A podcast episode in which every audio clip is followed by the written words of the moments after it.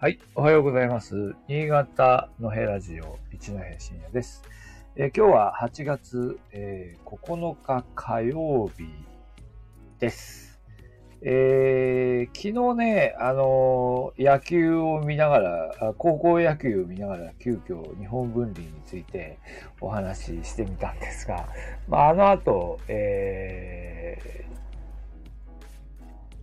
ーうんと、日本分離かなりね、攻撃、えーされて、えー結構大差で1回戦で負けてしまいましたね。まあ、あのまあ、それぞれ各地域の野球チーム、えーあの、高校が、まあ、それぞれ強くなって、えー高校野球、それはそれで面白いんじゃないかなと思いますけど、あの、日本分離はちょっと残念だったというところです。で、えっ、と、で、昨日はですね、今日タイトル入れましたが、えっ、と、映画ね、えっ、と、河合継之助という、えー長岡藩の家老ですね。まあ、彼を題材にしたあ峠最後の侍という映画を見に行ってきました。これ全国的には今どうなんでしょうね。えー新潟でも、まあ、大々的に始まったんですけど、えーもうあまり話題にもならず、えー昨日も、まあでも昨日いましたね、お客さんが、うん、10人ぐらいいたかな。えーもう今、あの、新潟市内も、えーレイトショーとかはないんですよ。なんか、あの、平日の昼間にしか上映し、あ、土日も、土日もだろうな。えっと、昼間しか上映してなくて、えー結構、あの、なんていうか、まあ、明らかに、あの、なんでしょう、トップガンとか、なんだろう、あの、アニメ系とかの若い、若者が見に行く映画とは、トップガンは若者じゃないか。まあ、全然明らかにこう、世代が違ってて、えーはい。で、あの、割とシニア、シニア層ですかね。我々ぐらいの年代から、えーもうちょっと上の人まで含めて、昼間の人、昼間見に行ける人が見に行く映画みたいな感じで最後細々と今上映されているという状態です。で、えーね、我々の世代の見る映画としてもやっぱりトップガンマーベリックと結構食い合ってるっていう、食い、食い合うっていうか食われていて、あの、新潟県内でもなかなかこう、話題にはね、なってないですよね。あ、はい、今コメントいただきました。初めて聞いたタイトルということでいただいています。えっとですね、まあ、原作はあの司馬太郎の峠という小説があって、まあ、このこの小説があの長岡藩の、えー戊辰戦争の時の戦いというのを、まあ、なんていうかあのメジャーにしてですねで、えーまあ、河合継之助という人がどういう思想を持って、えーその新政府軍と対峙したかっていうことを、まあ、改めて、えー掘り出したというものですね。はい。全国上映と、今、全国上映ですかとコメントいただきましたが、全国上映だと思いますよ。ただ、あの、はい。た 多分今、コメントいただいている趣旨としては、え、全然知らないみたいな、そういうことですよね。はい。あの、新潟ではかなり、あの、最初始まった時は大きく報道されています。あの、というか、あのね、2回延期されてるんですよ。2020年の、2020年に、えー公開予定だったんですけど、えー新型コロナウイルスの関係で上映、あの、公開延期になり、2021年やるぞって言って2021年も延期っていうことで、2回延期された、で、満を持して上映したという、そういう作品で、えーはい。まあ、新潟、あの、クレジットを見たら、新潟県内各社、新潟日報から各、えー民放局全部、えー制作委員会に入っていた、えーという新潟県のメディア界も、こう、肝入りの作品なんですけどね。はい。で、えっ、と、まあ、作品の内容を、をまあ、言うと、まあ、要するに、えーまあ、長岡藩は、えっ、と、あの、新政府軍と、新政府軍と最後までこう対峙して、えー砂漠派として、えーまあ、正義を貫いたというような、えー、話ですかね。ただ、あの、なんでしょう、相沢のように、こう、眼鏡にこう、戦うぞ、みたいな、そういう姿勢ではなくて、どちらかというと、どちらにもこう、組みせず、えー、まあ、中、中立のような道を探っていたんですよね。えー、だけど、まあ、全然その、えー、一個段にされず、えー、結局、新政府軍に攻め込まれてしまって、まあ結局、それに反撃し、えー、戦いに巻き込まれていくと。まあ大まかに言えばそういうことなんですけど、で、まあその過程で、えー、まあどんな戦いが行われて、えー、で、最後どうなっていくかということですよね。まあちょっとネタバレって言っても映画、その映画、このこの河合継之助の、えっ、ー、と、その、戊辰戦争の時の戦いについては、まあ、よく知られている話ですし、この、えっ、ー、と、ポッドキャストでも30、さっき調べたら34回に1回、えっ、ー、と、お話をしています。えっ、と、長岡北越戊辰戦争伝承館っていうところがあって、そこに行った時に、えお話ししたものが残っていますが、まあ、えー、まあまあ、ととにかく長岡攻め込まれて、長岡城を、えー、一度落とされるんですけど、えー、もう一度奪還作戦をやって長岡城を取り返すと、えー、いう話ですよね。で、まあ、ここがまあ一つクライマックスなんですけど、えー、まあ、あの取り返すことができるんですが、この作戦の時に、えー、と、河合継之助自身が被弾して、まあ、負傷すると。で、その後、その、えー、もう一回、あの、お城を落とされて、で、えー、あの、敗走して、あの、会津の方へ、えー、逃げていく途中で、河合継之助は亡くなると。ままあまあ、そこは、あの、史実として、その、その通りそれがこう出てくるわけなんですが、まあ、その、まあ、長岡城を、その、奪還するところっていうのが一つ、こう、クライマックスでね。えー、そこがこう、まあ出てきます。そこが出てきます。あの、ここで一回行ったんだ。ああ、こういうことだったんだって、ここはね、あの、一回行ったところなんで、まあ、よくわかりましたし、それから、あと、あれですよね、あの、小千谷談判って言って、まあ、その前の話で、戦いが始まる前に、えっ、ー、と、岩村誠一っていう新政府軍の、えー、あの、なんだっけ、あの人は、えー、土佐藩だ。土佐藩の、まあ、えー、人ね。土佐藩の人と、えっ、ー、と、小千谷のお寺で、お寺の次元寺っていうところで会談をして、で、まあ全然、あの、なんか、あの、なんでしょうね。まあ、まあ和平をね、和平を探っていくんですけど、あの、全然こう相手にされずに、えー、まあ、決裂するということなんですが、まあ、決裂するっていうか、すごくこう、なんていうか、比例な態度をね、取られたと言われているんですよね。えー、というような、まあ、場面とか、いくつかその、たし、まあ、私でも知っているの、この河合継之助というか、長岡藩のその戦いをめぐる名場面ね。まあ、ここは分かりました。ここが分かったんで、なるほど、あそういうことかと、こう、ちょっとイメージできるような作品にはなっていましたし、うーん、なんですけど、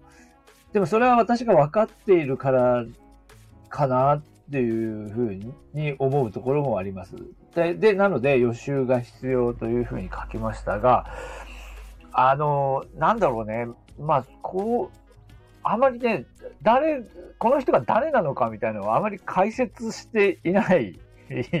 ちょっと待って、何？え ごめんなさい。えっ、ー、と、コメントでて関ヶ原の戦いみたいな感じの映画。うん。関ヶ原の戦い。うん。まあまあまあ、そうかな。あの、途中で、途中であの、あの、具体的には出てこないんですけど、柴田藩が裏切るんですよね。で、で柴田藩が裏切ったみたいな話になって、そこからこう、崩れていくみたいなストーリーになっていて、多分、多分柴田藩の、柴田藩の関係者から言わせると、いやいやいやいや、そうじゃないだろうみたいなね。まあでも確かに柴田藩が最後、あの、新潟側に、あの、新政府軍が上陸してくるところに、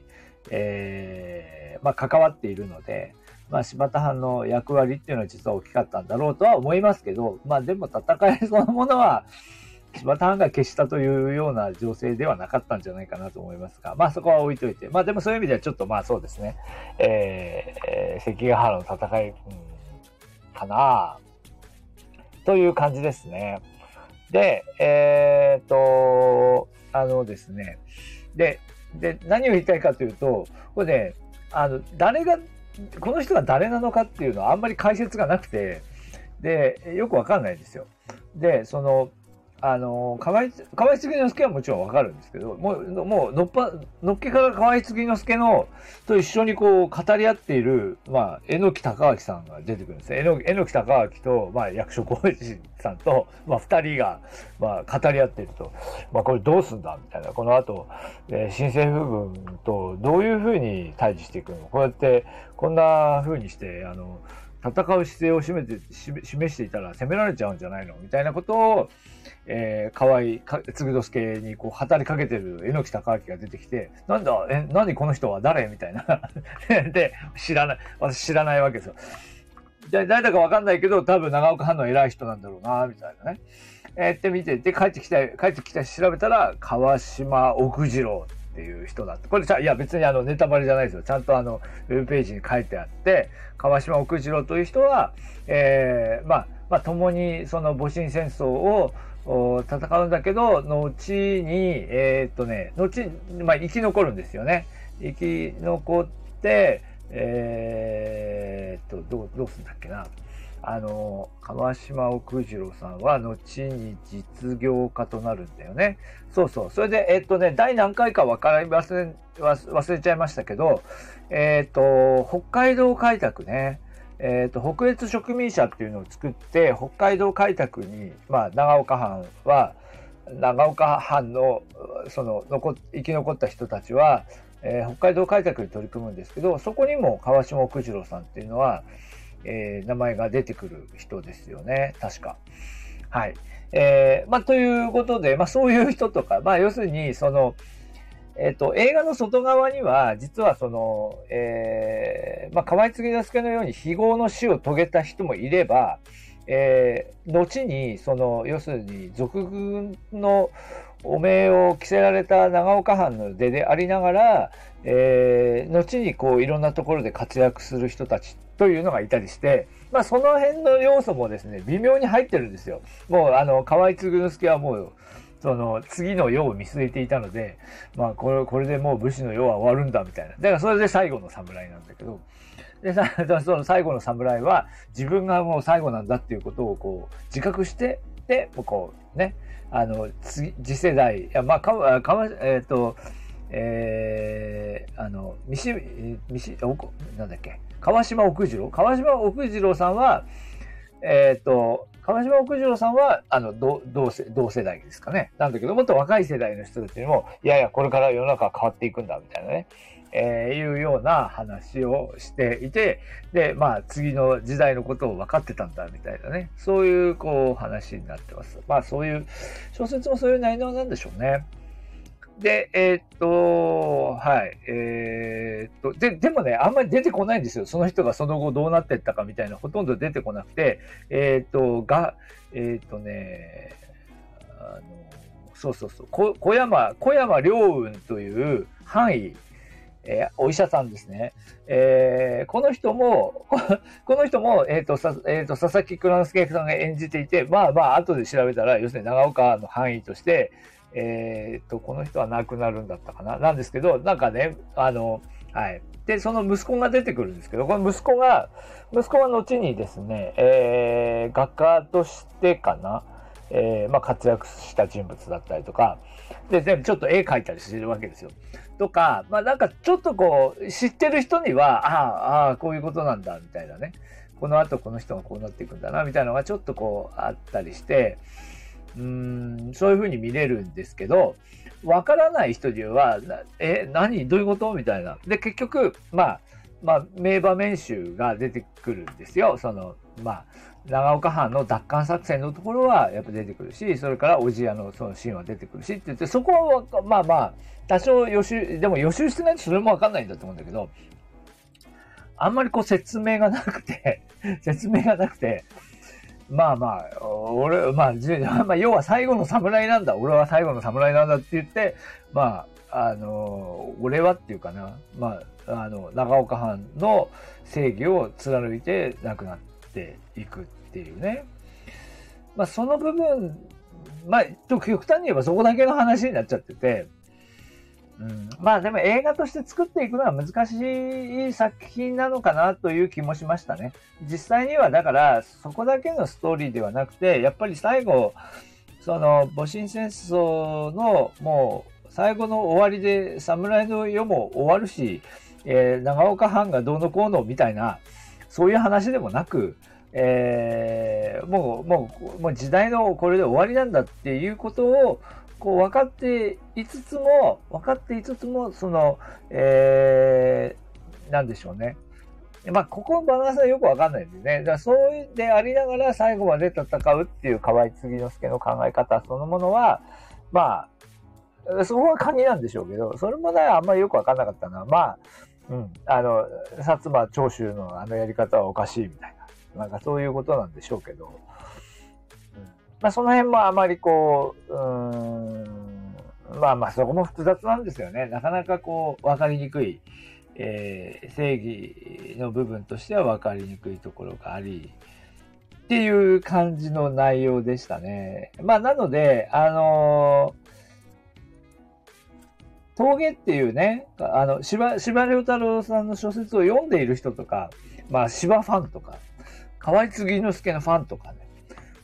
という人には、まあわかる話なんだけど、もうちょっとその外側の、私も多少はこう、この辺のことを触ったことはあるんだけど、